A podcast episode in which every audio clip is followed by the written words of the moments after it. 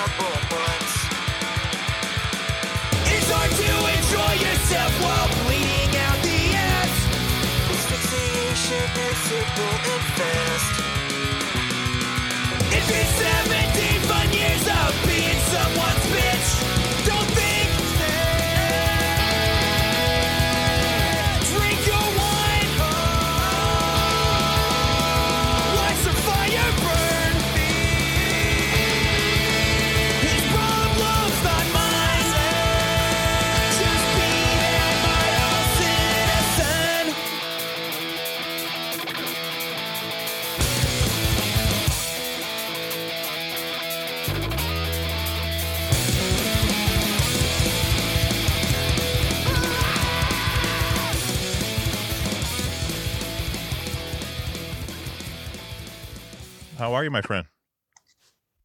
Hi. Sorry about all the confusion. I, I was getting my uh, times and schedules and all that shit all jumbled. Oh, dude, no problem at all. No problem cool. at all. Yeah, man. I'm stoked to do this. Yeah, I'm you I will tell you this. You had the fastest response time to any email I've ever sent ever. Like f- four minutes. Like I literally sent the email and I did something else, and then my phone went off, and I was like, "Wait a minute, no, Oh yeah. Okay, there it is. the the one that said, uh, "Hey, can we confirm today at 3:30?" No, no, the one that I just when I originally reached out. Oh, like last week or whatever it was. Yeah, and you're like, "Hey, I'd love to be a part of this." I was like, "Did I email the right person?" That was fast as shit. well, they call me Drick Quick Draw McGraw, McGraw Two Pump Chump. I love it, man. I love it. Uh, yeah, I was stoked to do this because uh, well, I've been a fan for a long time, and and I did. I don't know if you guys listened to it at all, but I did an episode at, at Mike's house uh, years ago, right before you guys did uh, Punk in Drublic in Portland, where you did the decline uh, with the orchestra, right. and right. Uh, it was completely crazy, and and not, he he was still uh, he was still going off the rails at that time. Oh and, no, uh, he, he's back. He's back on to going off the rails. Oh no. Yeah. Oh, that's unfortunate. I he's somewhere in between where he was and where we want him to be. Man, can't find the middle ground. No, it doesn't work that way, does it? Or stay in the middle ground. He texted me like six thirty in the morning from Mexico randomly. I'm like, "Are you still up?" He's like, "No, I get up at six thirty now. I'm surfing." With oh, uh, with, with Rick DeVoe. Rick DeVoe, yeah. yeah. And so, uh, man, I don't know how you go on that ride for as long as you have being being sober, but man. It's called compartmentalization. It's called keeping my distance and applying boundaries. Yeah, dude. I was always the sober guy in in the bands I was in after after 22 and it was right. always a struggle because it was just constantly everywhere anywhere you looked you always felt well, like the probably, asshole yeah, it's, well, it's probably the only profession where um, getting fucked up is actually a prerequisite, and being an asshole is a prerequisite. And so, if you're like the normal guy that that kind of just wants to go to bed and kind of like wake up at a reasonable hour and do reasonable things, you are the outcast. Yeah, dude, I I agree hundred percent. And and uh, yeah, it's just a it's just a weird thing. It's a, a career you never have to grow up. You really don't. No, but eventually, when you're like my age, you got to you should start considering it because it's not going to go on forever, you know. And and and being fucking nine hundred years old and not having a um, anything to fall back on would really suck. Yeah, exactly. You got to make that money up front. You don't have a pension. You don't have uh, No, uh, it's, retirement. it's no, it's when it stops, it stops. Yeah, dude. I I got out. I got out in 2007, and I've been. Uh, I'm a commercial plumber now, so I, I do that aside from this, and it's the you got the pension and the benefits. Something I should have done a long time ago, but I had a fucking blast touring. And the there's always there's always going to be people. There's always going to be shit. So you got job security. I've heard you say that before. Was that your, right. your dad Yeah. say that to you or something? yeah, that, I think this is actually the first time that I flipped it around and told it to somebody else. Like use it as like, yeah, that was my dad's big fucking words of advice to me. A shit plant, right? Yep, he wanted me to go work in a fucking poop recycling factory. That is so fucking wild. That's so fucked up. not not to disparage any of those people that do that, but uh and like I said, I'm a plumber, I'm a commercial plumber, so I install new pipe. I don't deal with shit pipe. Okay. Uh ironically, the people that do the shit pipe make less money uh than the commercial. It's weird. So weird. But uh yeah, not to disparage them for for what they chose to do as a career, but what I mean when you're start your father saying that when Yeah. oh At the ripe age of, of 18 or 19, like right when I moved out, and that was his like not not not go out and grab the world by its balls. It's why don't you go fucking kick around some turds for a while? I don't know. Oh. Are we actually going on the podcast? yeah, are dude, we just going? roll, man. We just roll. Oh. I like it. yeah dude that's uh it's it's nice i'll say this it's nice not doing this in a swimming pool like mike and i did because uh He's just always a show. Like he just wants to like check me out, check me out. Dude. Did he make you wear women's clothing or high heels or anything? he did sir he uh uh, he said the And- rules to get in the pool were latex and heels i'm 6'5 378 pounds so like he did not have heels for me but i put on that pink moo moo thing oh Jesus. oh it was hideous and uh but it felt Just- great when you get in the pool Well, I mean, it's going to feel good no matter what when you get in a pool. You don't got to be wearing latex. yeah have you done it No, God, no. If you said that, I'd be all, I mean, not that I have anything against latex, but it's like, I'm not going to play your little game of look how weird you are. You know what I mean? No. Fuck- I'll say fuck off and I'll just jump in the pool. You know? Yeah. First off, you couldn't catch me in that fucking pool. That thing is a goddamn cesspool. I wish i knew that beforehand well, Mike never showers. Honestly, he never fucking showers. So what makes you think that he's not going to be in there fucking pissing and all that other? He gets he, he gets boned in the ass all the time, so he's probably in there getting boned in the ass. So there's fecal duty fucking floating around in there. You know, it's a goddamn man stew. It's it's a salt malt. Stay the fuck away from that thing. salt malt. Oh my god. Yeah, it was uh I wish I knew that before. He he told us afterwards, like we just had a weekend bender in this thing. Like there's there's whippets everywhere and uh it was chaos. Want something to drink? I got beer and beer. No, my my guy at, the time is also in recovery, and um, all he was doing is offer us cocaine and DMT and shit. We're just like, dude, we're good Stop. we're good Yeah. but he was he was already already lit at that point it was a great chat uh I mean, he's good, he's engaging, and he's smart, but he's a fucking handful. I love the guy, but he's Yeah. a goddamn handful. i i agree but uh, you see you've got the great stories like that the book was all your stories like you you have so much amazing stories like so many amazing stories um that I, it's just it where to even begin because it's it, there's so much there and like you were saying you don't remember a lot of it still but the stuff you do remember is is incredible and and uh just such an amazing amazing story. One thing i wanted to talk about really quick at the beginning though that i was thinking about the reason i flew down to mike's house was to to listen to uh single album which it wasn't single album yet. It was like so many tracks.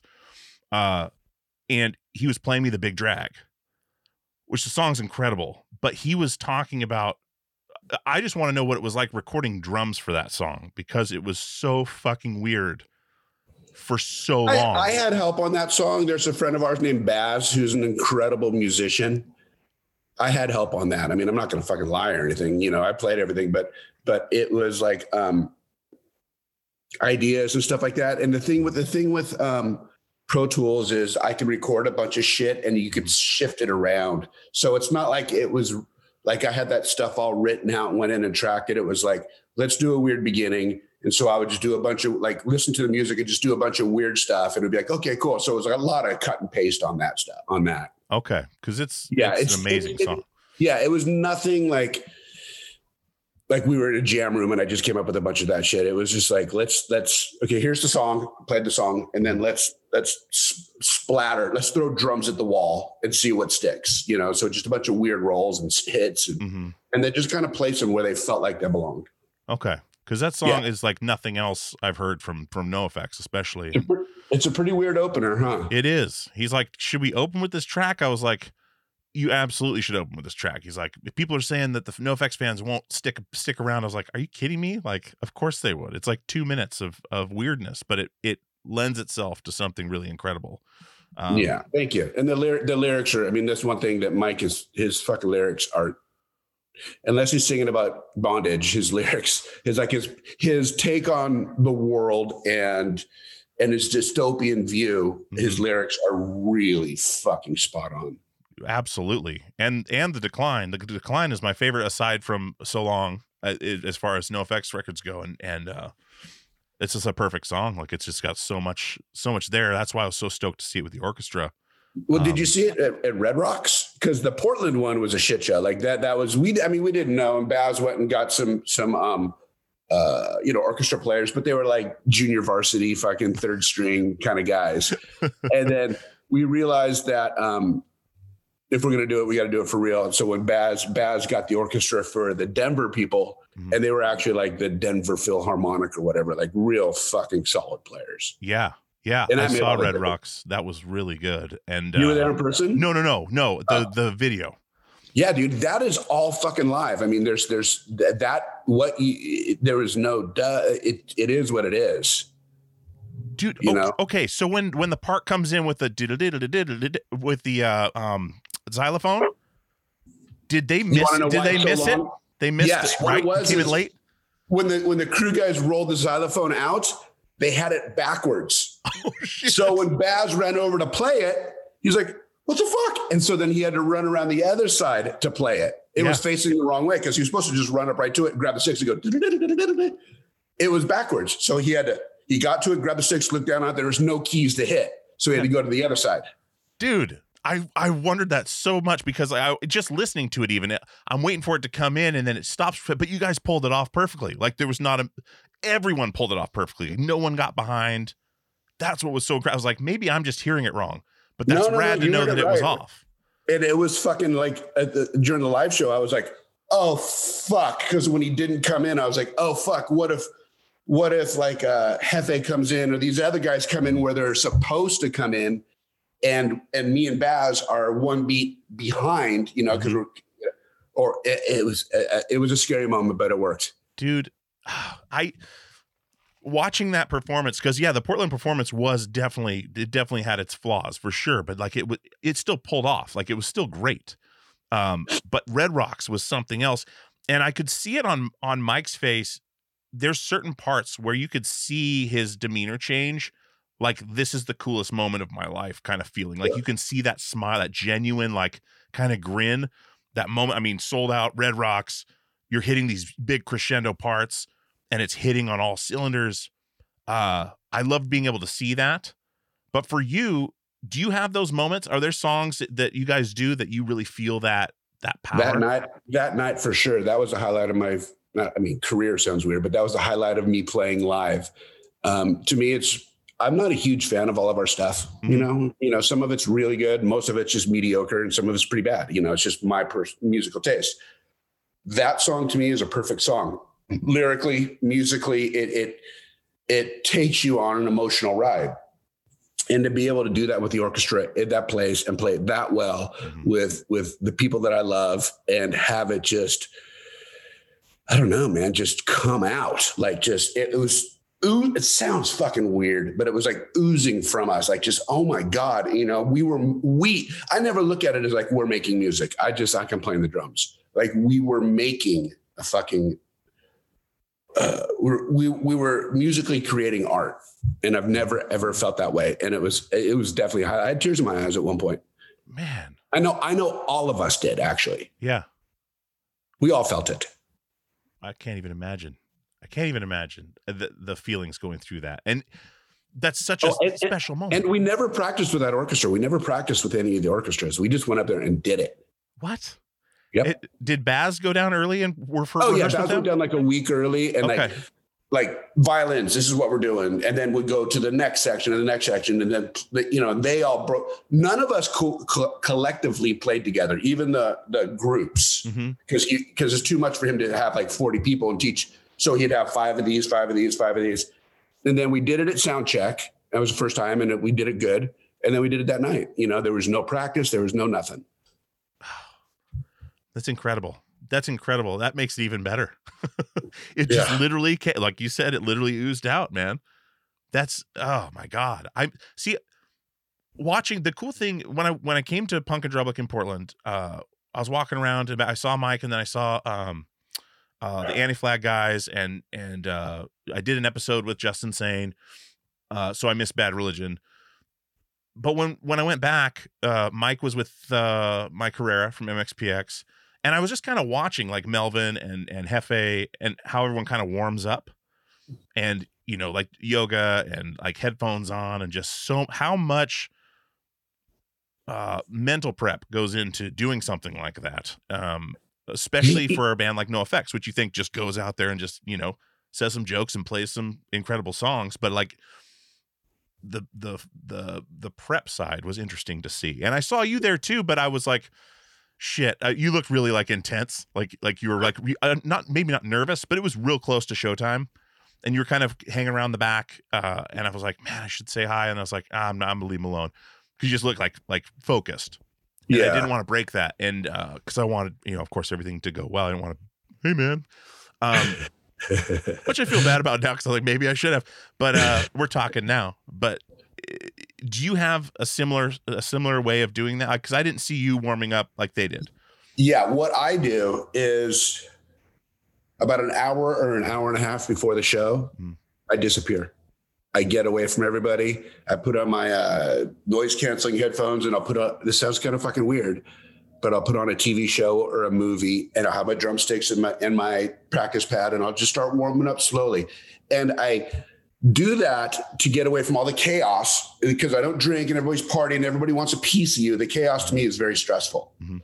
I do it to disconnect, to relax, to vent, loosen up my arms, and not not necessarily gear up for the show, but just relax. Mhm. You know, like if I'm watching a movie, they say, dude, when we went to Europe a couple years ago, I, I watched uh, all of Breaking Bad again for the third time. You know what I mean? It's just a way just to unplug, get a little Zen moment, get my body warmed up, get my heart rate down, and just calm. You know, because otherwise, you know, it's it's it's a little stressful when there's like 4,000 people around and, you know, everybody's backstage wanting to talk to you and stuff. I'm just, okay, okay, but I still have to play a show. You know, I still have to get up there. So my main thing is, is just getting some quiet time. That works, man. That works. It's the um, Mel, yeah, Melvin does it with me too. A lot of times we'll be in a room together. Like he'll just have his guitar on and he'll just play riffs and just relax. And, you know, you know, Mike's Mike's pregame warm up is to be as social as possible.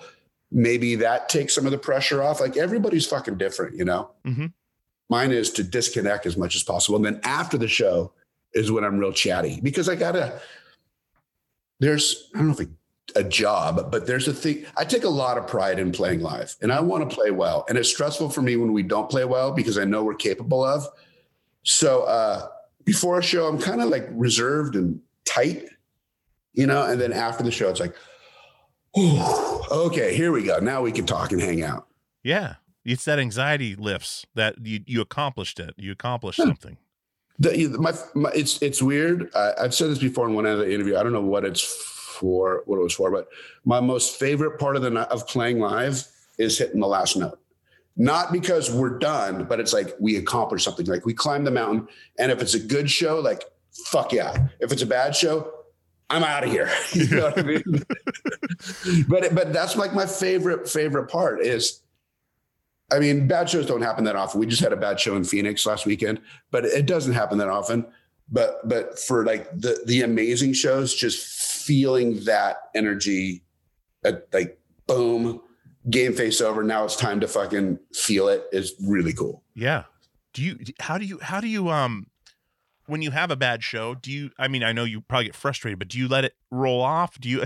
Because and, and the reason I ask this is because being being in recovery and having you don't have really have uh myself included like there's not a lot of vices uh to to you know go to like you can't uh have a few drinks you can't do this like you kind of have to sit with it and let those feelings roll over you in a natural way how do you deal with that like the the stress of things like that being i mean you've been sober for a very long time Yeah. um Um, it's uh,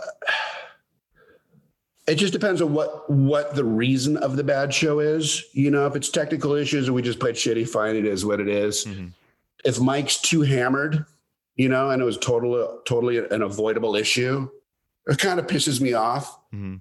But at the same time, Mike's my he can't control people, places, or things. yeah true You know, I can only do what I can do.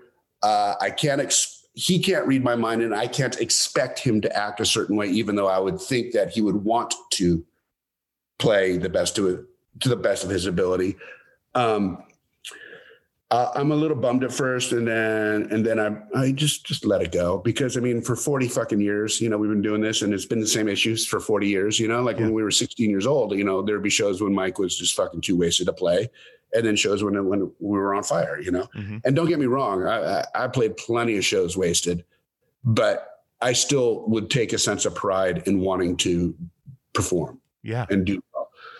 So I just just let it go. It is what it is. And then the next day I'll send out a text like, hey guys, you know, we're better than this. You know, like a little just a group hug. hmm You know, like, hey, you know, I love you guys. We're fucking we're blessed to be here. Let's not let's not take it for granted and let's just try our best. But doesn't mean we can't have fun. You know, let's Sure. just try our best though. You know, and everybody usually goes, Yeah, yeah, yeah, cool. I'm sorry, whatever, blah, blah, blah, blah, blah. And then, you know, whatever. Yeah. Well, you have you you probably put out a lot of love uh, as well. Like you've said many times that with your dad, how it was uh, he doesn't show love like other people do, and and uh, I would I would uh, suspect that you like to put it out there quite a bit as Oh, far as like I mean- let's hug it out, let's talk about it. I love you, uh, you know, blah blah blah. Uh, not to blah blah blah that, but you know what I mean. Like like Yeah, no, no, no. We we are we are um when it comes to communication, we all do really well. You know what I mean? Like, like, you know, we're we're not one of those bands. Uh oh. Hey, I'm doing an interview. Right now It's not a good time. Can I just grab some uh, food room and drop some off the names? Sure. Um oh, hold on. Hold on. You, you got the key? I have a key. Okay. Um what was just saying? What was I saying? I was talking about Oh, like yeah. putting out love. Yeah. yeah we have we have like a we communicate really well you know we're, we're in a relationship we're we're we're in a relationship so to speak and um and you know with um fuck i lost my train of thought okay oh well next Yeah. Well, going going way back, like the first time I saw NOFX was in Anchorage, Alaska, at the Egan Center. oh jesus Uh, christ Long time. I grew up in Alaska, and well, me and all the band guys grew up in Alaska before we moved to Portland to start touring and stuff. And well was let, let, let me uh let me let me say this you, you know how i said you read the book right oh yeah, yeah, Okay, you know how I said like I, I was living with this psychopath, this guy named Quake, who was like this.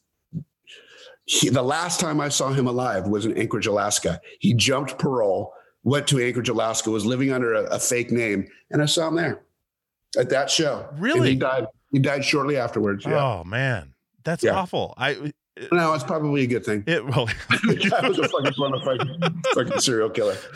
I loved the the book was incredible. The book was incredible. I've read it. I've listened to the audiobooks. I love that that you guys did it yourselves and then had like jello in there and like uh I thought that was great. But I always love the oh, nice guy at the end because it's something it's something we used to say all the time. It was just like, yeah, we just uh, someone's just a piece of shit, and then it, it just kind of like, yeah, nice guy.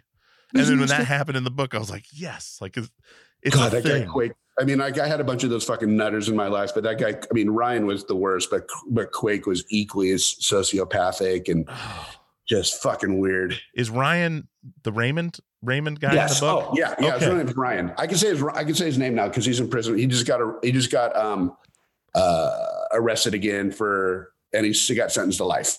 Oh my god. Yeah. dude. Yeah, Ra- Raymond. His name is his real name is Ryan. Okay, because you've been through some scary shit that way, and that was what was so insane is is hearing, just hearing the darkness around you guys because it's always just like this uppity, like, you know, everyone's having fun when you're at either a NOFX show. And that's the thing. I saw the show in Anchorage, Alaska. The next time I saw you guys was in Portland, back in Broken Trouble. Uh, Oh Jesus Christ! Like 25 years later. Yeah. I was always touring when you guys came through. So like I was never there. Like I've I so many bands like that. We opened for Bad Religion when I was 16 at that Egan Center up in Anchorage. Ah, And then the next time I saw them was a few minutes at Punk in Drublic. Right. That much time in between. It's just how it worked out. Yeah, I mean, if, if you're going left and everybody else is going right, I mean, you're not going to meet up in the middle. Exactly. Exactly. It's always like, well, shit, they're finally coming through, but we're in New York or we're in wherever. Uh, it just never happened. And we never played festivals together or anything else. None of the Warped Tours we played. Uh, we did like four years, I think, of Warped Tour, and you guys weren't on it. So he was like, well, shit. Rancid was, and and uh, uh, and the whole the whole gamut. But uh, yeah, we never. But so so that guy's in for life. Like you, the the the amount of crazy shit that you have gone through in these situations, uh, the um, that you guys came out unscathed somewhat is is uh incredible. Well, Uh, yeah, it's weird. I mean, I can't speak for them because they they were they were living and doing somewhat the normal life. You know what I mean? Like Melvin had a job at a warehouse, Mike was going to school, and I was definitely going down avenues that I shouldn't have gone down, and that that and um, it was all kind of off of me just wanting to be accepted and me just wanting to feel like I belong and and all of this kind of crazy stuff, all of this stuff that I never got as a child. Yeah. So I was willing to do stuff to get acceptance from these people that that I wanted acceptance from that put me in really bad, vulnerable, scary situations. And I am so fucking grateful and so fucking like blessed that I only got arrested a few times, but I'm so blessed that I never went to prison Mhm. or more than likely like most of my friends and most of those people ended up for for the majority of, of their life because that's the path I was on, you know. And I just had this one thing, this band that that still kind of anchored me in some sort of reality. And other than that, it was just me just off and running, just being a fucking idiot, just all because I wanted to be accepted. And um, I really like the other day, I, something popped into my head, and I don't think I said it in the book. Um, I mugged I mugged this dude once, knife point, in San Francisco, like full on straight up mugging, knife in the gut, and all he had was ten bucks. You know, Mhm. I took ten bucks off this guy with a knife. What if he would have fought back? What if you know, like I might have stabbed him? You know, I might have killed him, or let's just say even let's just say, what if I got caught? You know what I mean? It's just like, mm-hmm. wow, wow. You know, like that hindsight thing. It's just like that popped in my head the other day. I'm like, I'm so fucking lucky and grateful that that I made it through. You know? Yeah. That's that's absolutely intense. And how the first thing that pops in my mind is how do you coming out of that how do you how do you make amends for something like that? How do you reconcile something like that where you can't find that person? You can't um Yeah. who knows what that did to that person's life, but like you, you can only speculate. But how do you reconcile with that when you're going back through things and kind of trying to to make good on these things? Well, you know, I mean, Not yeah, to you're right. be a complete that- fucking actually, actually, that is something that that I had forgotten about completely. Like now that I think about it, I don't think it was on my my uh, fourth step, and I don't think it was on my amends list and all that kind of shit. Or maybe it was, but I bet. But um, um, just lead by example. Live the good life. You know, follow follow your heart. And, and you know, I mean, like I, I do lead by example as much as possible. I do try to be as as positive and loving and forthcoming and apologetic and own my shit, you know. hmm You know, like I have a pretty fucking good grip on who I am, what I'm about, and um what I don't want what I do want out of my life. And that and what I do want is to better myself, which betters the world. You know, my immediate environment. I can't say the world. That sounds pretty fucking egotistical, but but my immediate environment. And then and then it just the ripple effects. Yeah. You know. Yeah, it's it, it makes sense. It's it's uh, you start in your community, your household, and it it, it ripples. And one th- one thing that was really great with the book is it showed it showed everything. Well, not everything. And Mike told me the stories that weren't in the book uh, in the pool. Ironically, uh, that that Vanessa was like, uh, you can't put that in there. Um, which went even further and and uh but having all that out there for you like having it all of it out there in audiobook and regular print format all of your all of your stories that way how did that make you feel like does it that has to feel a little bit uh not invasive but a little bit um like self-conscious or or just I mean, Yeah. everyone Yeah. knows this now like Yeah, no. Um, yeah, I, what was weird is when we did the audiobook, uh-huh like to me, it was just a book. It was just words on paper. You know what I mean? And I read it and I'm like, okay, cool. But I'm just reading my story and I'm reading everybody else's story and it was written well. And but I was just reading it. When we did the audiobook and I sat behind that microphone for two days reading, and I was putting it out there into the world. Mhm. It wasn't just somebody reading it and interpreting the word, you know, hearing. It was me putting my story out in the world. That was pretty fucking heavy. It was pretty dark feeling, you know, and it was pretty heavy. But at the same time, it kind of felt good to vent some of that shit. But I don't know if good is the right word. A little bit of levity, but a lot of fucking heavy. Mhm. You know? yes Uh, and the one thing that I didn't realize is that words have. I mean, I you do know this, but when when we're doing the interviews for the book, like you know, I just talk my story about my dad and all this kind of stuff, and then not realizing like, oh fuck, this we're in a pretty good place now. This could really fucking hurt him. You know, he's a big guy. He's very stoic, but he's very sensitive. You know, he has his his insecurities. That's why he doesn't show emotion. This could really hurt him. And then so I told my dad he can't read the book. He can't read the book, and and he was cool with it. Um, but there was this one story in particular about a girl that I that I had had um, that I'd slept with in the book, and I kind of made fun of her. Mhm. And then afterwards, I was like, "Wow, that's not cool." Because if she reads it, she's going to know it's her, and I'm ta- and I'm making fun of her. Mhm. It's like that was not nice. Like my words, just joking around in an interview, are actually going to hurt somebody, somebody's feelings pretty bad. yeah Uh, and I wish I could take that back. You know, it's it's pretty weird putting shit out there for eternity.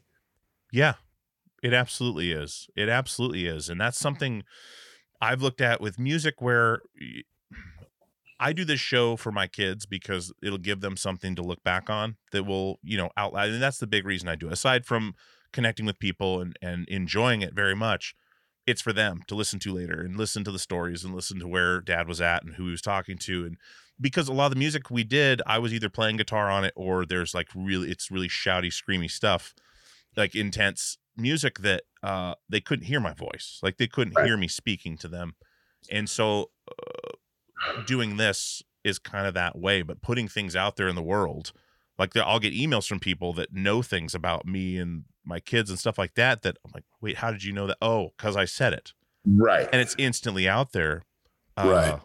it's in and not in any capacity like what what you did with the book um but it's it's uh similar in a way that that the people you're conversing with know a lot about you but you don't know anything about them it's that's this Mhm. weird yeah, it's uh, weird unbalanced balance. Exactly.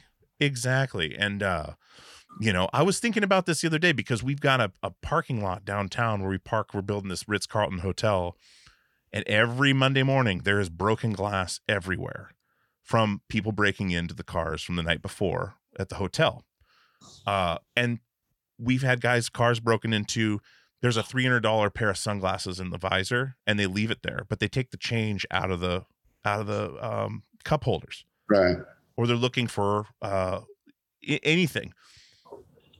Has that happened to anything like that happened to you uh where you've had something where someone was so desperate that they did an act like like break the window out instead of picking the lock break the window which cost you like 500 bucks to steal 10 bucks worth of change? Has anything like that happened to you since uh you went through those times where you kind of understood or or uh felt for the person more than you would have being fear? Is that a weird question? Like, Um, no, it's not a weird question. I mean, I completely understand what it means to be homeless, and I completely understand how you get there, be it drugs, be it mental illness, Mhm. Whatever it may be. Like, you know, I, I, I know that because I've been there and I have friends that have been there and friends that are still there. You know, how, how you, you make these wrong choices in life. And the next thing you know, you're on a road that is very fucking hard to get off of. And, you know, you don't have a whole lot of anything to help you. So I understand what it is for or how those people got there. I don't know their personal stories, but I understand how they pretty much got there. So that being said, um, yeah, I've had, I have a little bit of empathy, you know, for them.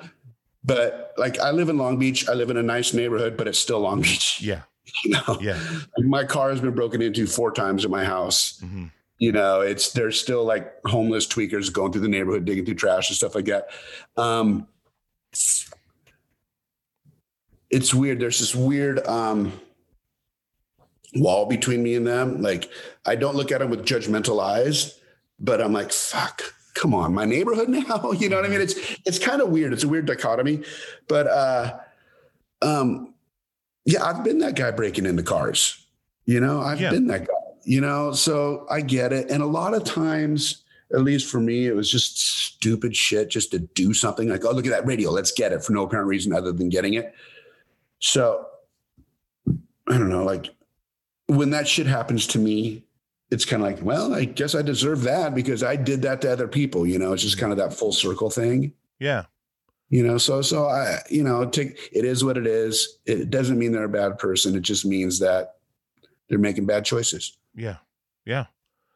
One thing I get from a lot of your um a lot of your stories, especially and from the music you make, I mean, is is uh I mean positivity. Like the the the the there's an upswing to things. Like there's an uh, you know what I mean? Like the I think that you putting yourself out there like that probably really helped a lot of people that may be struggling themselves. Yeah. Uh, and just being so open about it and and and truthful. Like it wasn't sugarcoated it wasn't uh embellished. It was just the truth. And I That's think what that we- helps a lot of people. Right. That's one thing that I don't fucking like. I mean, like you you do the meetings thing and stuff like that. Mhm. Yeah. You know, people that come in with like war stories, like, oh, I'm such a badass drunk or I'm such a badass drug addict. Check this out. Mhm. You know, like look how fucking cool I am. No, dude, it's about how you feel. You know, Yeah. and so like these Motley Crue books, you know, like in all these other fucking rock star books, dude, I was so fucked up. I was doing cocaine off and blah blah blah, blah you know, and romanticizing it. That is not what drug addiction and alcoholism is. Yeah. It's a very dark, painful, lonely existence, you know? Mhm. So the last thing I wanted to do was hype it up to something. Because when I was a kid in the 70s, you'd see all these fucking stoners and it looked cool. And I wanted to be like them, but they were hurting just as much as I was hurting in the, in the 80s Yeah. you know? So i'm not going to fucking sugarcoat it and make it look cool. So so a fucking 16 year old kid that likes my band makes very horrible decisions. Hmm you know? Absolutely. i mean I- there's responsibility in that. Yeah. Uh, well, hundred percent, hundred percent, and that's that was what was so great about it. Is it was like this is like, don't make the mistakes I made. You know, you came out of it in a very very strong way, uh, in doing amazing things still to this day, uh, doing what you want, like like being creative, playing music, uh, doing the surfboards, like all just living your life and living your best life shows there's hope from the darkest spots, you know, because you showed those darkest spots. You know, Mhm. there's parts where I teared up in the book, like it was, and it was the audiobook version because it was in your voice. It was you telling the story, right like we're sitting here right now. And uh that I think really helps a lot of people. It I got a tremendous positive feeling after the book, uh, just like I would do from listening to the music, going to the shows. Like it, it boosts people up, but it came from a very dark place. when we were discussing the book we were like okay look guys this can't be a fluff piece. Fluff pieces have been done a zillion times. It can't be about how cool we are. We have to talk about us as individuals and what and who we are Mhm. good bad or indifferent. And and it can't you know and we were like yes you know because that'll set it apart. We we weren't doing it to set it apart from other books but we were doing it to show what we are who we are. Because we're four guys you know and everybody sees us as a unit but no we're four individuals with dis- distinct different backgrounds and stories and and like you know let's open up our our our souls to people that might want to hear it Yeah. Yeah.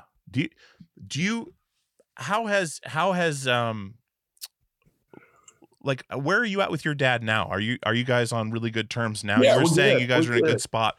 Don't want him to Yeah. read the book.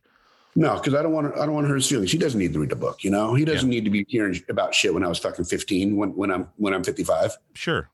You know what i mean Yeah. he's you know we're in a good spot it's it's not a father son relationship by any means Mhm.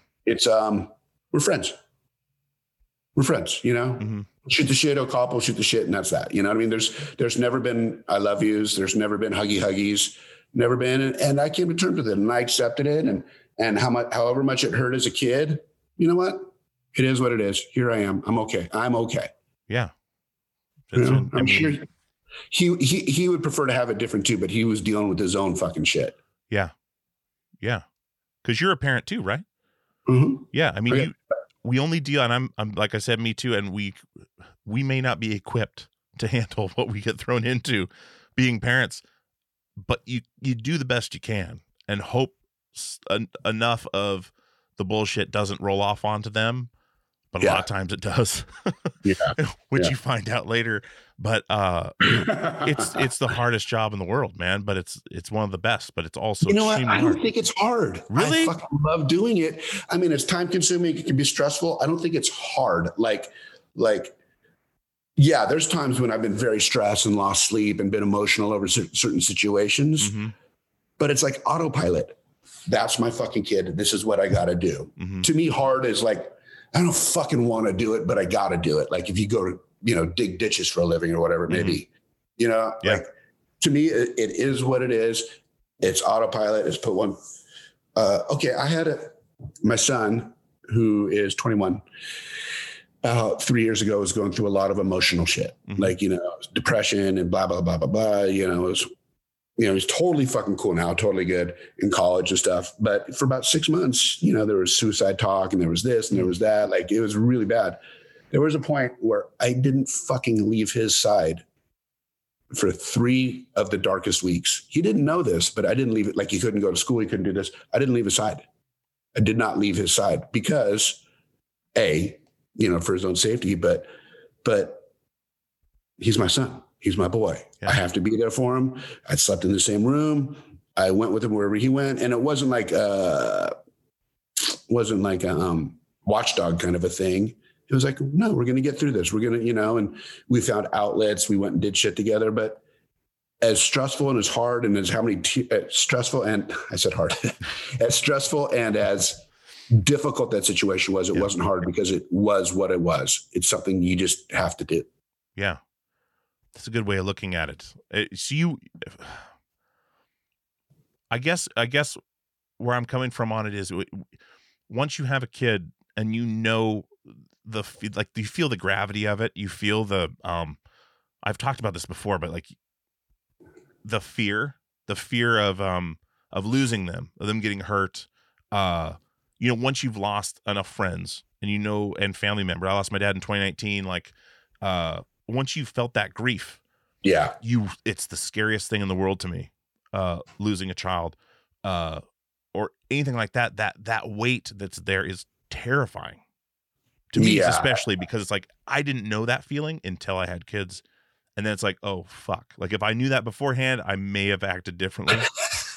you know, if you knew if someone could let you feel for 5 minutes what it felt like to be a parent for a second, a lot of people may go the other direction. It's Uh, a complete different kind of bond, com- complete different kind of love, connection. mhm. It's like me and my wife, we're as solid as you can get. Mm. We're fucking solid, but it's a different connection with the kids. Yeah. You know, I mean, I don't mean that in a way that like it's, but, but I love, my, I don't know, like, cause, cause your job is to protect them, to nurture them, to raise them, to, Mm. to pick them up when they fall down, you know? Yeah. It's, it's fucking pretty heavy. It's pretty rad. dude absolutely and for three weeks of just buy this so you guys just did everything together in a way to get him through it it wasn't like you said it wasn't like a watchdog thing like okay what are you doing now you just were No. with him all Right. the way Right. Like, That's you know, I mean, there, there, he'd be in his room, but I'd be one ear to the door and I'd be in Yeah. the other room. I didn't go surfing. I didn't, I didn't go do anything else. I didn't go hang out with friends. I like, we were in each other's company and he just thought it, he was just, you know, cause he, he was going to school and Yeah. he's, he just thought it was my day to day. And I didn't let him know, like, no, I'm not fucking leaving your side, Yeah. you know? And so we, you know, we got through it. We got through it.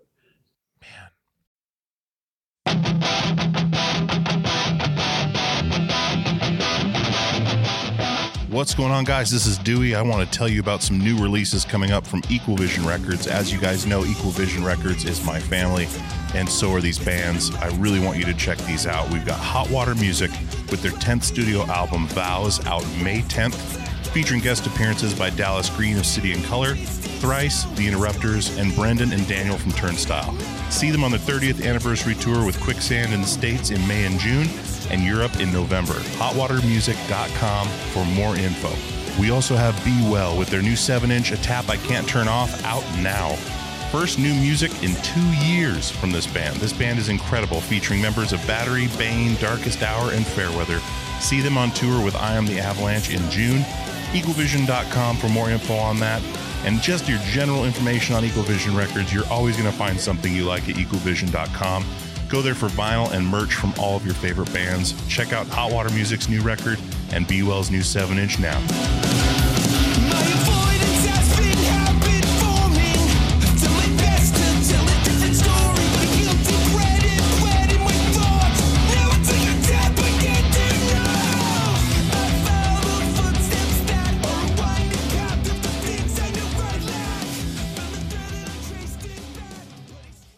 What's going on, guys? This is Dewey from Peer Pleasure, and I want to tell you about our newest sponsor, DistroKid. DistroKid distributes your music across all online platforms.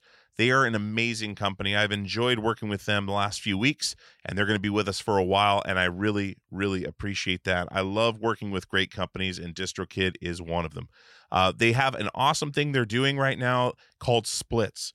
Now, if you're working as most people are online, doing collaborations with people from all over the country, all over the world, as easy as that is with the internet, uh, you want to get those people paid when you put that music online. And Splits can do that. You can add an unlimited amount of collaborators to any track. You can change the splits at any time. You can add or remove collaborators at any time. You can see previous splits. And all your collaborators are going to have to do is sign up for a DistroKid membership, a DistroKid account, so they can get paid. And as always, DistroKid never takes a cut. You and your collaborators get 100% of the earnings in total. A couple other awesome things that they do is they set up an official artist YouTube channel. Uh, you can use Spotify Canvas, synced lyrics, promo card to promote your release on social media, a mini video for your socials as well. There's just so many awesome things about using DistroKid. And like I said, I don't advertise things I don't use, haven't signed up for. I have signed up for this. It is a breeze, literally a breeze and you can get going right away. So definitely check out DistroKid, and I want to give you 30% off your first year's DistroKid membership at any level. That is distrokid.com slash VIP slash PPP for Peer Pleasure Podcast. Once again, that is 30% off your first year's DistroKid membership at any level. distrokid.com slash VIP slash PPP. Go check out DistroKid right now, distrokid.com slash VIP slash PPP for 30% off. Hey, it's Kaley Cuoco for Priceline. Ready to go to your happy place for a happy price? Well, why didn't you say so? Just download the Priceline app right now and save up to 60% on hotels. So, whether it's Cousin Kevin's Kazoo concert in Kansas City, go Kevin, or Becky's Bachelorette Bash in Bermuda, you never have to miss a trip ever again. So, download the Priceline app today. Your savings are waiting. Go to your happy place for a happy price. Go to your happy price, Priceline. Hey guys, this is Dewey from Peer Pleasure, and I wanted to tell you about Premium Pleasure, our premium subscription service that's available now. Peerpleasure.supportingcast.fm is the website. There's three tiers Tier 1, Tier 2, and Tier 3. Tier 1 is $5 a month, it gets you the ad free experience. Tier two gets you access to the Peer Pleasure Passcast. It gets you access to the videos of the interviews. It gets you merch discounts. Tier three is $20 a month That gets you all of that. It gets you the past cast, gets you the video footage, discounts on merchandise, and monthly Zoom calls well, with myself and other guests. We're going to have all kinds of stuff in there for you. There's all kinds of stuff in there for you now. There is, uh, I believe, 30 to 40 videos of these interviews. There is uh, multiple episodes of the past cast. The past cast is a podcast that I'd started separately that is me and another podcaster or me and a guest uh, discussing a deep dive into their favorite episode of Peer Pleasure. Um, so there's a bunch of those on there. So so and so and I would talk about the Chino Moreno episode. So and so and I would talk about uh, the Yvette Young episodes, and we would do a deep dive and tell where they came from, how we got the guest, stories of uh, that weren't discussed on the podcast or maybe weren't in there. Um, it's just another glimpse behind the curtain. So that's the big deal with this premium service is giving you a glimpse behind the curtain of how the podcast is made, gives you access to things I'm doing and things that we're doing with the show. Um, gives you, you know, ad free stuff. It gives you just all kinds of, of things that we could throw in there to help make it a valuable part of your month. Cause I put everything out there on this show. I put everything I have into this show. Um, so being able to give you guys that little bit of extra is a big deal to me, and having your support is a big deal to me because if we don't support our artists and creatives, we're not going to have any left. So I appreciate it. Peerpleasure.supportingcast.fm is the website. Go sign up today and get some of this premium pleasure. That's a special thing, man. That's a really special thing. Um, you know, uh, going from from what you went through as a child to this and then and acting that way reacting that way to the situation is i mean it's breaking the cycle you know Well, you said something earlier, like um, I mean, I forget what it was, but it was it was along the lines of, um, you know, uh, if it wasn't for this, you wouldn't have that. I forget I, I forget the terminology. Since I grew up in a shitty, non-loving environment, now I know what it feels like to be in a shitty, non-loving environment. Yeah. I want nothing but the opposite for my children. yeah You know, so there's good, a lot of good that came out of that bad. yeah A lot of good. Probably more good than if I was in a good situation hmm you know i mean i can only guess but i mean like i really learned what it means to long for love and long for acceptance the hard way so now i'm helping them out that way well that ties in too to to uh making amends with things where every good turn you do every good turn your kids do every good turn your wife does everything that comes from that uh just improves improves the world as a whole improves your community improves your household Yeah. uh it's just these small little miracles that just keep happening and and and improving things and and one thing you were talking about where i i'm curious your take on this uh going through recovery and going through therapy and and all these things like i'm in therapy once a week for all sorts of reasons. But one thing we're talking about now is is embracing your demons embrace and and embracing your demons embracing the negative because it made you who you are now. And having having either a respect for that or a weird appreciation that it did happen because you are where you are. When you're when you're happy with where you're at everything that got you that point. It's Do you feel that way yeah it's acceptance because if you're trying to avoid it and run away from it you're you're you're you're not dealing with it. Yeah. If you're trying to like no you have to embrace it. You have to like oh fucker here it is. Let's mm-hmm. fucking feel this. Let's get through this. Okay this is you know whatever it is. Here we are together. Let's just fucking chill. Let me figure you out. Mm-hmm. Because if you're just like trying to get away from it you're doing shit to avoid the trauma the drama the this or the that and it's you're never going to get through it dude. You know yeah i mean I, I i fucking figured out all that shit in therapy as well.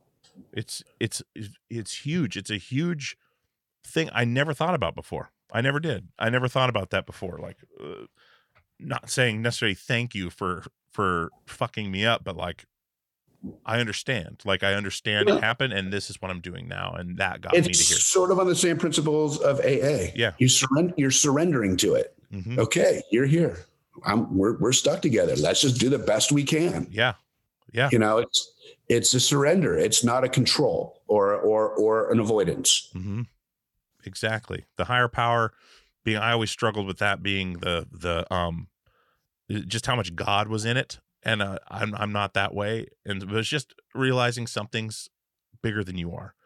And that that brings me to something else. uh, with surfing. I have never gone surfing, but when I'm in the ocean, like just in, we go to Hawaii or something, I'm in the ocean. I go to the coast in Oregon here. There's so much power in that that you just feel like the smallest grain of sand. But as someone like you who rides on top of that, and basically, uh, you know, you because you surf a lot, like you surf every day I surf today. you surf today. There you go. So when you're in a situation like that where anything can happen, but you're harnessing that power or or borrowing that power for a few seconds, Ooh, I like there's that. got to be I like that. something uh, in that that's therapeutic that it's huge. helps keep you grounded. No pun intended. You're in the water, but uh, you know, No, man, it's fucking huge. It's it's getting out into which we came from. You know, Mhm. we all evolved out of the ocean. Yes. I've never said that before. I've never thought that before. But something about sitting in the ocean, feeling the water, feeling the currents, feeling all this, being off the land where we're grounded on every day, you know, Mhm. being away from everybody and just disconnecting for an hour or two. And then when you actually do ride a wave, because surfing, like catching the wave is a very small part of it. You know, like you go out for an hour, you only catch three or four waves. Yeah. You know, but it's like when you catch a wave and you and you can harness, like you said, borrow that power Mhm. and you feel it propelling you, and you're playing on this on this unnatural landscape that we shouldn't even be in because it's unnatural for us. Uh, it's just this weird symbiotic re- respect re- and relationship thing. And in order for to surf, all of these elements have to come together: wind, storms, tides, uh, texture of the bottom of the ocean. It's not like you roll up to the skate park and there's the skate park. You know, Yeah. it might be wet one day or it might be slippery the next day, but it's still there. There's all of this other shit that you can't control that comes into it. So when it all comes together, it's really, really fucking magical, you know. And then um, you can't explain it unless you've done it. And and and I don't mean like done it like you know, okay, I went surfing once or twice. It was cool. Yeah. No, like when you actually it becomes part of life, and and those those moments that I'm talking about are pretty rare, but when they happen, it happens. You Mhm. know, it's it's not a sport. I mean, it is a sport, but it's it's not a sport. It's more of a um a a a, a, place, a being. Uh, it's it's a place. Like it's kind of what I belong. Where I belong. I don't know. It's it's so a plane of existence. Like it's a, it's a, yeah, it's an existence. It's a lifestyle. Like it's a, it's a, it's in Yeah, you at this point. but I'm it's sure. magical too. I mean, and snowboarding is kind of similar. You know, like when all of the elements come together and you get that fresh powder day, and you're playing with Mother Nature. You're playing. You know, it's Mother Nature is allowing you to have fun with with her gifts. Yeah. And you know, and then when the when the ocean's mad, she'll fuck you up. You Yeah. know. She won't let you out. She'll fucking slap you down. And when the when the ocean's happy with you, whatever, like this, like come on out. Let's just let's just fucking play with play, you know. And yeah, really cool. dude. I love that. I wish, I wish I have gone, I had gone surfing even one time. I, Well, I couldn't even get up on the fucking. I'm in Portland. Yeah. I mean, there's people that surf at what Sea Point or something like that. It's an hour and a half. Yeah. Yeah, it's an hour and a half away, but Mhm. yeah. Yeah. That's a, that's a brutal coast right there. Uh, Yeah, I actually made a board. I made a board about a year ago for a lady that lives in Portland, and she drives every weekend, and she surfs down there. Really? Yeah.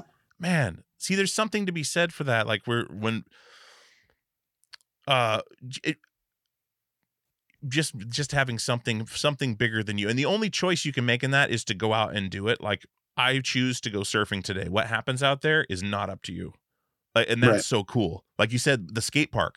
Yeah, okay, that there's the bowl right there. I'm going back. I'm going to practice this today over and over and over again you can do that because hey the sun's out and no one's out here and uh, that's gonna it's concrete it's gonna be there forever Yeah. um it's so cool to go out into the unknown like that and that's exactly what happened at red rocks for you Right. everything was hitting Right. It- it- no, you're right. That that's a great fucking comparison.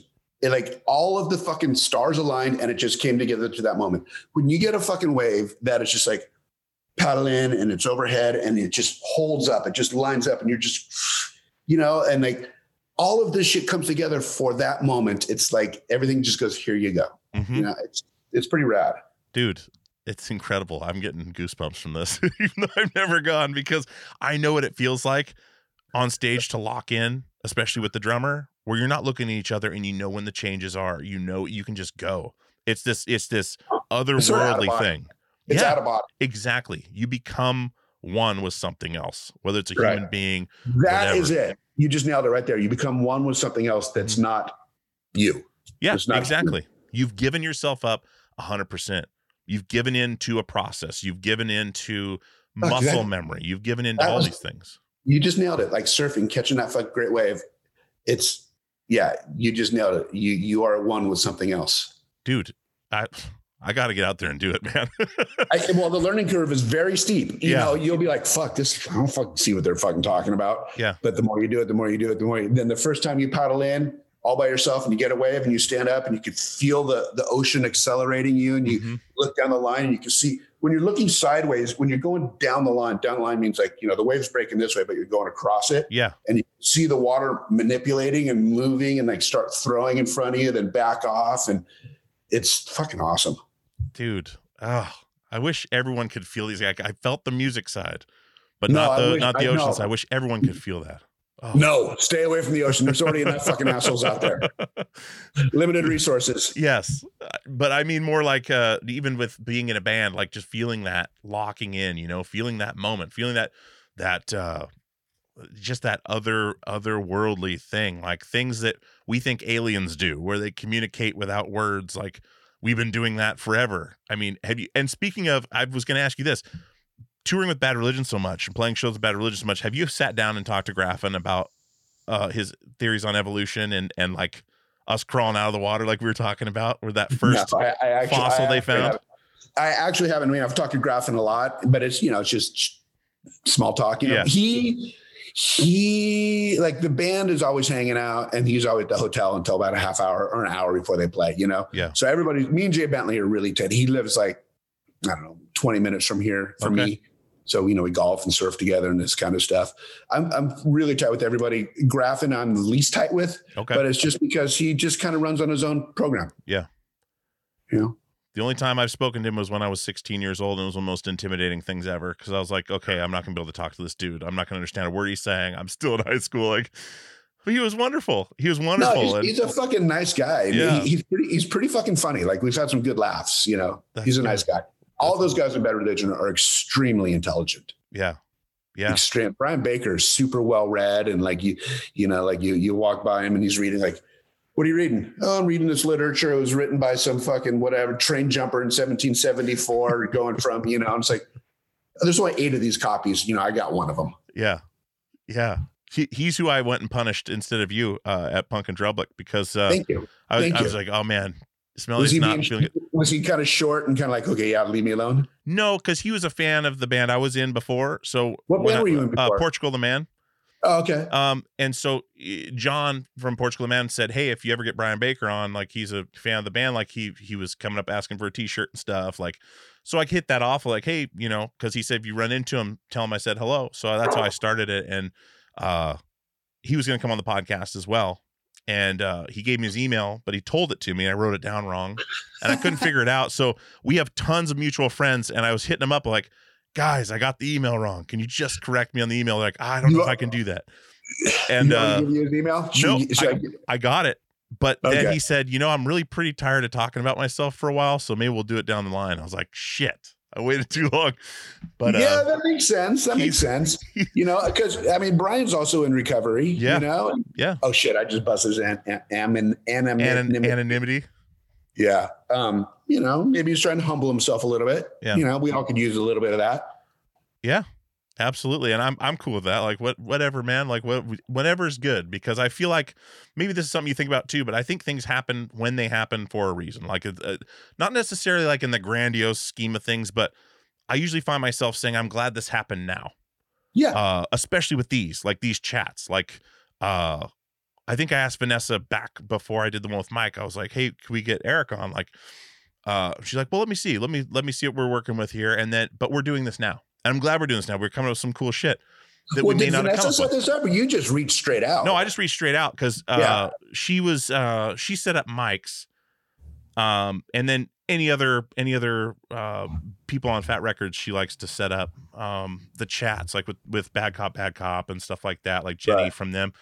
Um, but no, I just reached out on this one through through uh, Pickle Sticks because I was like, well, maybe maybe it'll work. I was literally coming home from work and I was like, man, I would love to talk to Erik and and uh, All right. It was right after I did Toby's podcast, right? yeah, yeah, You reached out. yeah, yeah. That was a great chat too. Toby and I have a lot of the same people on a lot. Toby's a great guy. He's a cool guy. He is. People keep telling me to get him on the show, and I'll reach out, but I don't hear from him. Like it was it. Uh, Chino from the Deftones and I are good buddies, and he's like, "You got to talk to Toby," and I was like, "Okay, let's Chino's set it up." Like, guy, man. I, I, we, we've played a lot with the Deftones. Really? really like, yeah, like well, the Warped Tours and, and yeah, like the first couple Warped Tours we did, they were on it, you know, and there was, and I re, I really like heavy music, you know, and I liked that they weren't like the typical every other band sound eh, sounding like every other band. So I became pretty good friends with those guys. dude, that's incredible, dude. We been we go to lunch every other month or so. He lives in Does he Portland live now. up there with He- you? Yeah. Shit, when did he move up there? Uh, he lived in Bend for like five years, and then moved to Portland right before COVID. He was Oh, renting shit. a place, and then they bought a place, and and yeah, we we hang out uh every every other month or so, and, Oh yeah, I, li- I, li- I like him. I mean, last time I saw him was probably two or three years ago at a festival, Mhm. and you know, he's, a good guy. he's he's a wonderful person. He's been on the show twice, and he he he we're friends because of the show. He was a fan of the show, and he reached out to me, and I thought it was fake, and I I put it off, and it wasn't, uh, which is the weirdest thing, you know. Uh, when people you've listened to forever, you know, hit you up, it's like, wait, what? You know, wait a minute. Yeah, bullshit. And then nope. Yeah, that's his number. Okay, well, there we go. We're off to the races. And he listens to every episode. So he's he uh um yeah, he's just a, a wonderful person. That's awesome that you guys I didn't know that, that you guys knew each other. Yeah. But um Yeah, I mean, yeah, I mean, we we started playing with those guys in oh, I don't know, ninety six or ninety eight. One of those Mm-hmm. Warped Tours was like one of the first ones we did with them, and it happened a few. Uh, you know, we did two or three Warped Tours with them, Mhm. maybe two, and then Europe. I mean, not toured with them directly, but I mean, a bunch of shows with them in Europe. You know, yeah, great guy. I really, really, really enjoy their music. I do too. I do too. I'm into heavier music as well. I grew up like in Alaska, we would buy so like so long thanks for all the shoes is my favorite NOFX record because it's the one I bought. we Mhm. would go to the store and each of us would buy one because we couldn't afford all of them. Or Oh, we that's a good we do idea. mail order and we'd swap them back and forth. But I ended up buying that one, and that was the one I gravitated towards because I listened to it the most. Um, and then so we would swap, and that happened. I feel with, bad for whoever bought Heavy Petting Zoo. I feel was- like I should give. They should give them their fifteen bucks back. dude. That I like that record. It was different for sure, but I liked that record. Like You know, just- you know why that song, why that record's different. That was our that was our follow up to Punk in Drublic, right? Mhm. Punk in Drublic's super high energy, super fast. You know, Mike's at the high high end of his register. We didn't know anything about song keys, about keys. You know, so Mike would write a song in a lower key, just oh, this sounds cool, and then sing to it. Mhm. But in order to sing to it, it was real whispery and soft because it didn't. It wasn't a higher key where it kind of he had to push his vocals to, to to match the key. We didn't know anything about that until our next record, when the guy's like, "Dude, your songs are written too low." yeah, on that record. And we're like, that's what it is. If you modulated it up a full step, it would add a little more energy to it. You know, so that was just that was just like growing pains. yeah, dude. I totally see that because it, yeah, some songs are almost almost talking, almost like yeah. We didn't like if you would have moved it up a step or two, then then it Mhm. would have been more energy. Mike would have been seeing in a higher higher register, belting it out rather than so low. Yeah. know? dude i i got uh i was the one who bought that one as well uh, oh, you want your money back? no no Oh, okay, good. Thank no, you. i'll just speed it up i'll just speed it up what what heavy stuff are you into right now like is there stuff you're into right now that's really kicking on i mean there's a lot of good heavy music right now First off, um, what's that? Guilty pleasure? You know, guilty pleasures. uh-huh. yes i Mus- do musical guilty pleasures. Limp Bizkit. really Yep. alanis morissette i could sing alanis morissette all day bro God. I say, you say, you did, I did, we are, you are. Everything's like this way, that way. This, you know, Uh-huh. like, oh, come on. How many times can you go? I want a candy. You said, I want coffee. You know, it's like, it's the same fucking melody on every fucking song. dude it, have you- And and our, our fucking my, my drum tech, who is also a, kind of like our tour our tour manager, he kind of like you know whatever. He's he's Alanis Morissette's man, tour manager. Really? Yeah, he's, he's with her right. Like he goes back and forth between her and her and her and us. That's incredible, dude. I've been trying to to reach out to her people for the you know I would love to have her on this show, but it was Well, you got I got Dude, a direct connection. I'm I've- going to the guitar player's house next week. that's incredible, dude. Have you watched the documentary on that record? No, but, but he Pill? told me before it came out. Steve told me. Yeah. He goes, she is not fucking happy with it. Really? Yeah, she wasn't happy with it. Man, I thought it was good. I did not know like the the gravity of that record. Like it's like the 32nd best selling record since records have been made. Like it's like number 32 or something like that. Like it's She insane. made a fuckload of money off it. Absolutely. Absolutely. Back when people made money off Good records. for her. But uh so Limp Bizkit, Guilty Pleasures. Have you played with those guys at festivals or anything like that? Yeah. Do you Yeah. guys do you guys chat, get along, or or was it more I've like never talked to him. never talked to Uh, him. We we toured. What was- what was that band? Uh, second to last, first from from first, first to, to last. last? Yeah. Yeah, it was Wes's side band. Oh no, Um, that's was he playing with them? Yeah, and it was the kid Sonny that became Yeah. Skrillex. Yeah. I Yeah, didn't he know was Wes was guitar in that band. That's Yeah. crazy. Yeah. So they did a couple Warped Tours with us, Yeah. and Wes was nice, but but he was always just doing his own thing, painting himself black and walking around like a gorilla or something, you know. Yeah. Um, but Limp Bizkit, yeah, like we played, I don't know, four shows with them maybe, and uh, you cannot fucking help but just Yeah. that drummer is so fucking good. He's underrated. He's he has such a groove. Interesting. They're good. They're good. I've come back around to that band. I I was on the bandwagon of like this band is terrible, but then they started putting out that new music and it's it's pretty good. And then going back and like almost from I think it was TRL that destroyed it for me because it just played Right. it over and over again. I was like, oh my god, Right. Backstreet right. Boys, Nookie, Backstreet Boys, Nookie. And uh, once I kind of let go of my uh, elitism, I guess, where it was just like, nope, it's punk rock, it's metal, whatever. Like this stuff is garbage. I I can I can side with you on that. I wouldn't even call it a guilty pleasure. I just say it's some of it's pretty decent. Uh, I mean, I mean, he he. If you could say, "I'll skin your ass raw like a chainsaw," I mean, fuck. a motherfucking chainsaw. What? Yeah. No, I mean, you just listen to the grooves. Listen, Yeah. like Wes's guitar playing is really fucking unique. Hey, hold on, my crazy dog. Wes's guitar playing is really unique. The drummer has such a funk style, and the, I mean, they, they just hold it down. They're Yeah. good.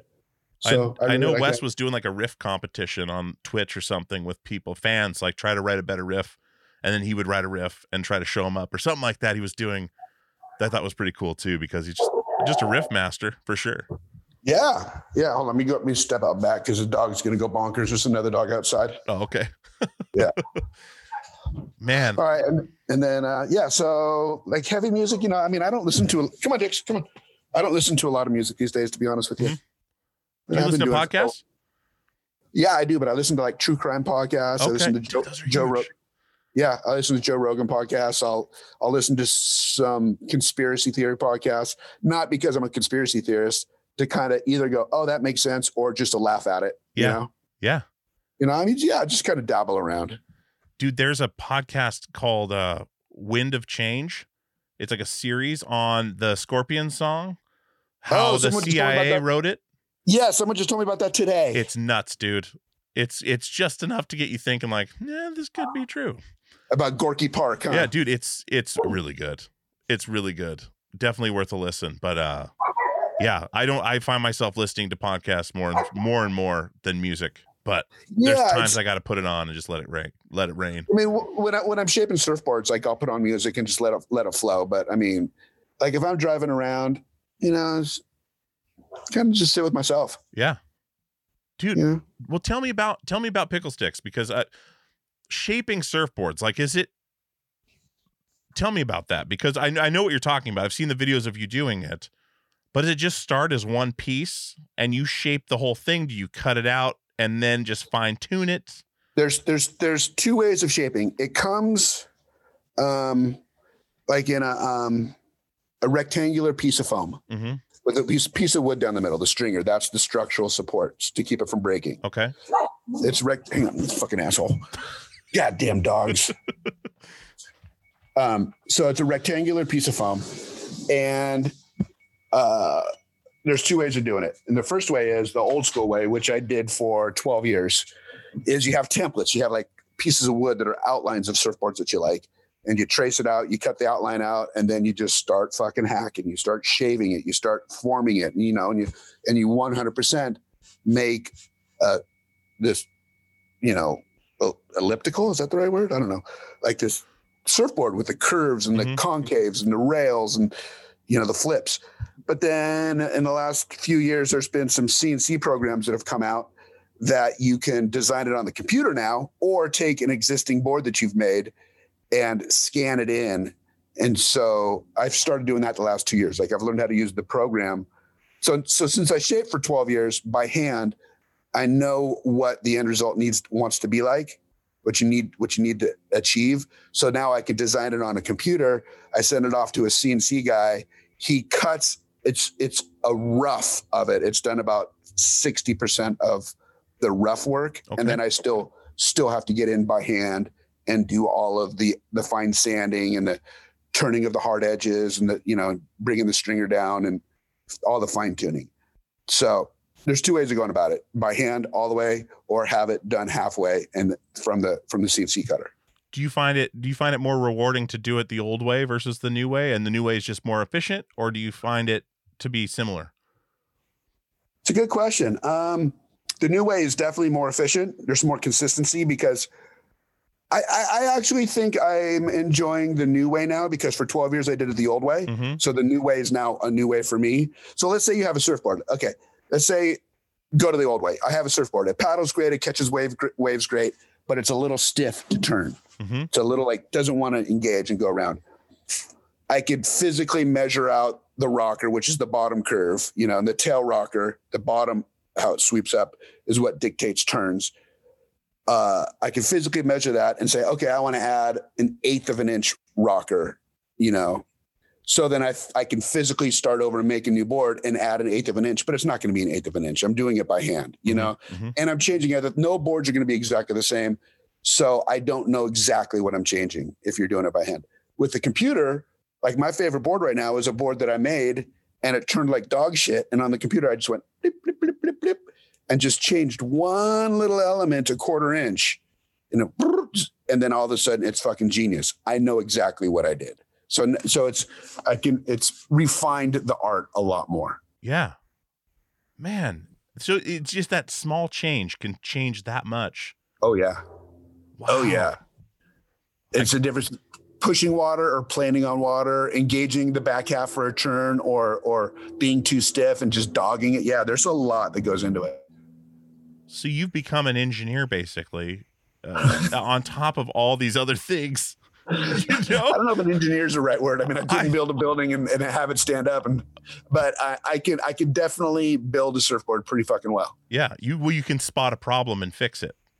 Like um, I a- can feel uh, you. I can look at a board and go, "Oh, this is probably what you're going to do this or that or this or that," and then I can write it. And I might be wrong, but when you when you're writing it, when you're riding a board and you're like, "Okay," like I said, it doesn't want to do this or doesn't want to do that. There's it's a process of elimination. I, I know where to start, and then mm-hmm. if that doesn't change, you know, I know what the next one is, and the next one is.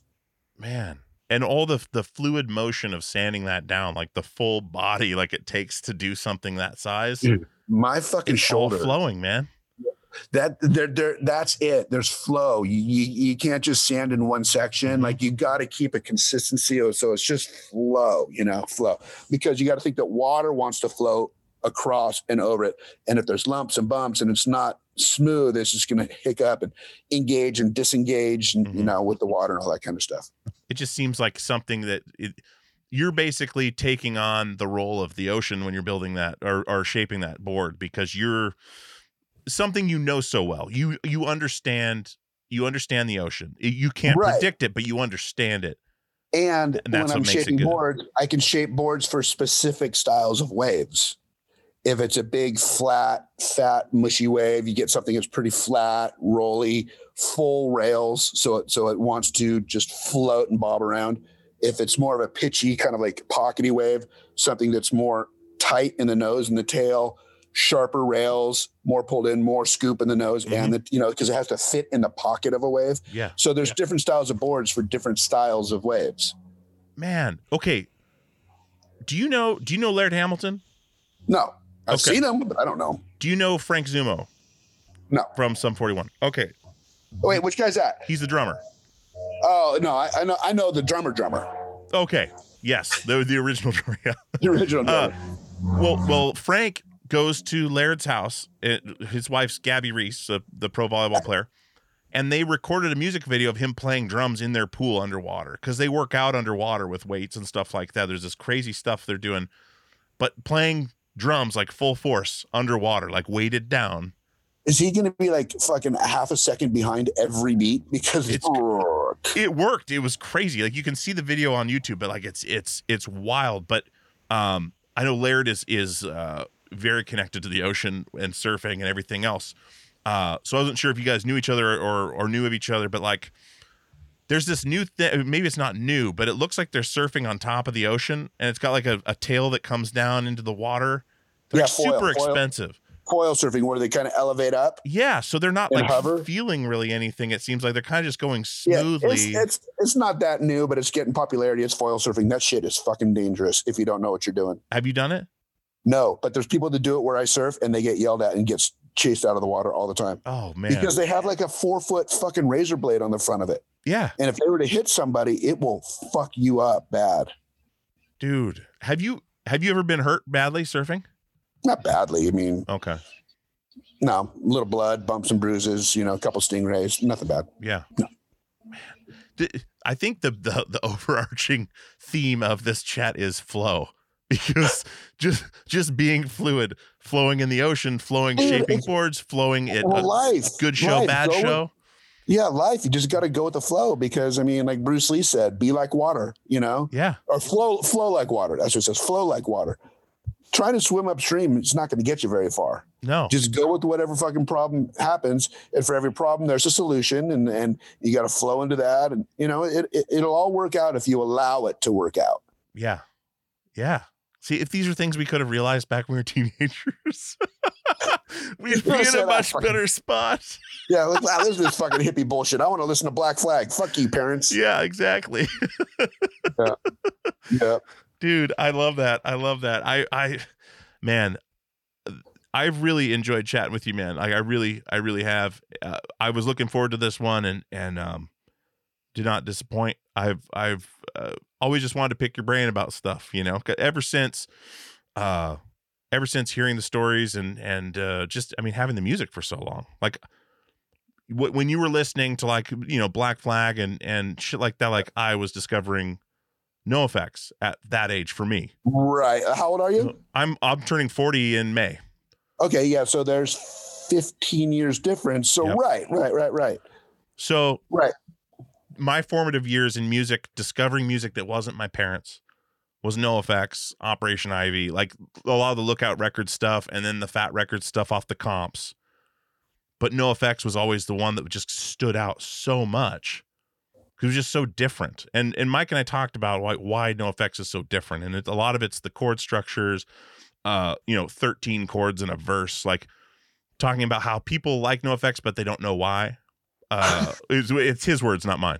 Uh, but that's a lot of it is just the the the the rhythms and the the the chord structures, everything. I'm not a theory guy, but there's a definite difference between NOFX and everybody else.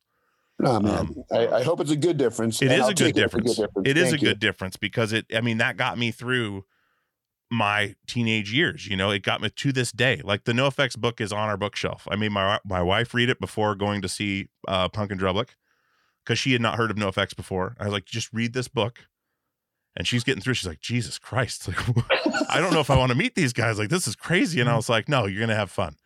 And but I, I had to read it first, and uh, it it's it's uh, it's just the body of work you guys have done, where you guys have ended up, the amazing lessons you've learned and then passed to us, um, you know, are, are huge. And you're doing it for your kids, you know, and just like, like we were talking about being there for your son, like not leaving his side. I mean, that's something you've broken the cycle of what you've come from. You've broken the cycle of addiction. Uh, you you've broken the cycle of of of negativity and and turned the other cheek, but also are doing good in the world and putting out a ton of great things and doing just nice things every day. Doing this, emailing me back four minutes later saying I'd love to be a part of it. I was like, Jesus Christ, okay, that's great. You know, Well, you know, like like the recovery thing is is really near and dear to me, and people that I didn't know helped me out to get to get sober.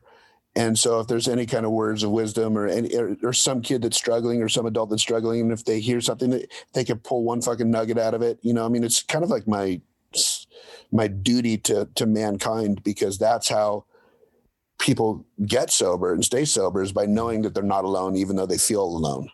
Yeah, absolutely. I get emails all the time from conversations on this show because we don't usually talk a lot about like the ins and outs of music. It's usually just the human experience, and you know, I don't prep anything for this, so like this could have gone anywhere, and and it Mhm. did. But like, he, people say hearing so and so say this got me to go to recovery, got or to get help, or to talk to my parents, or or you know, like emails like that, and it just hits me in the heart because it's like yes like it's doing something like we're getting it's not like hey love the show it's th- hearing this specifically got me there It's And, not self. It's not completely self-serving. Like Exactly. people are actually, it's affecting them in a positive way. yeah like matt Good. pinfield says i say it all the time being a conduit between the artist and the fan.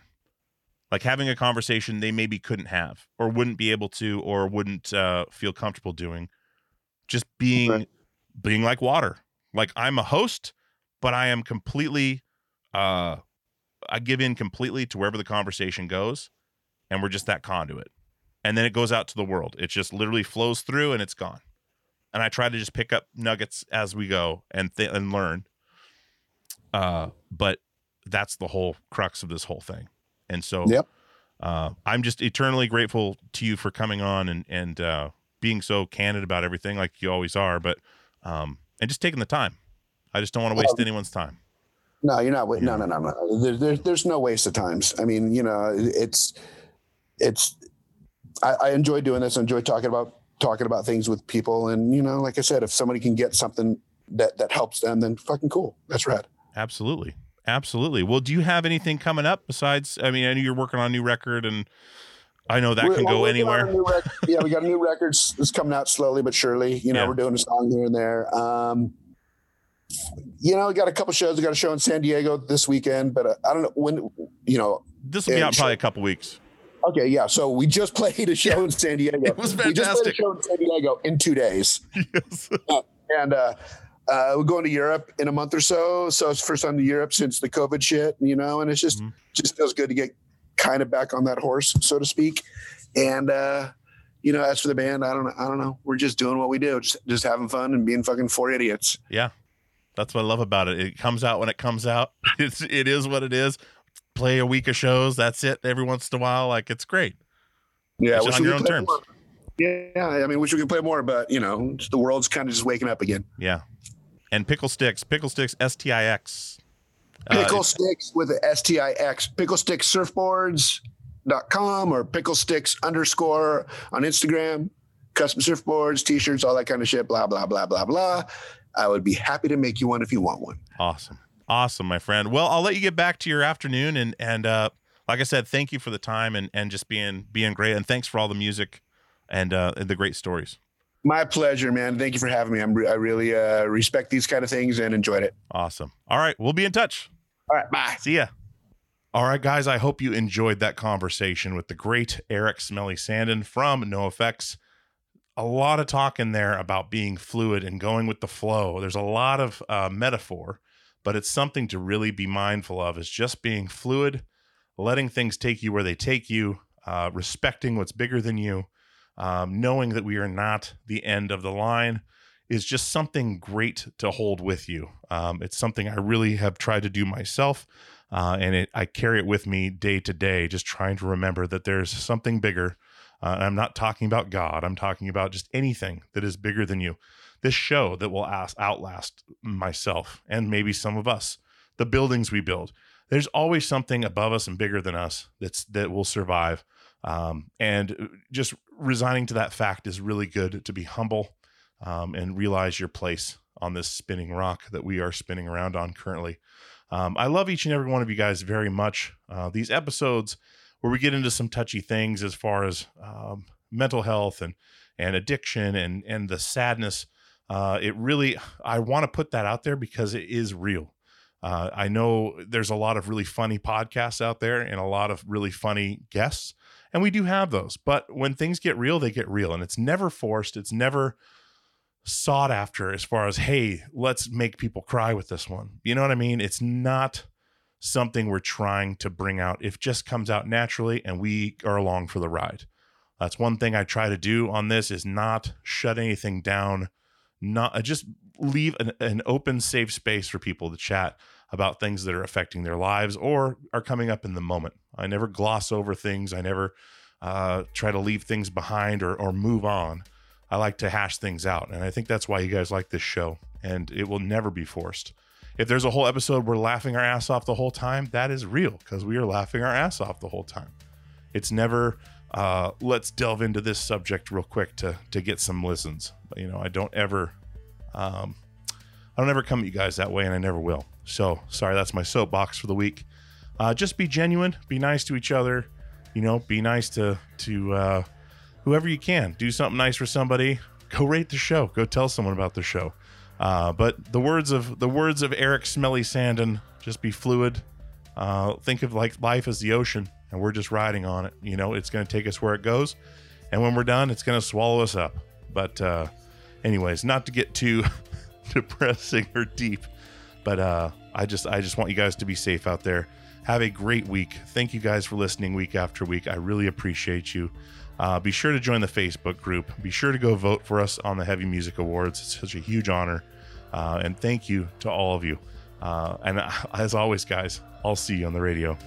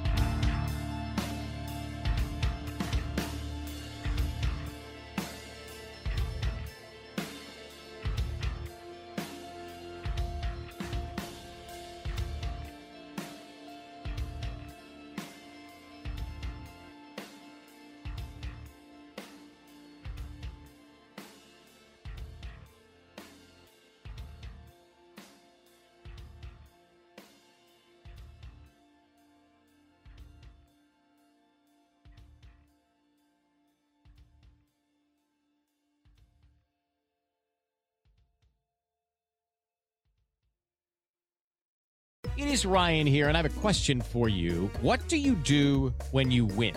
Like, are you a fist pumper? A woohooer, a hand clapper, a high fiver. I kind of like the high five, but if you want to hone in on those winning moves, check out Chumba Casino. At chumbacasino.com, choose from hundreds of social casino style games for your chance to redeem serious cash prizes. There are new game releases weekly, plus free daily bonuses. So don't wait. Start having the most fun ever at chumbacasino.com. No purchase necessary. Group. Void were prohibited by law. See terms and conditions. 18 plus.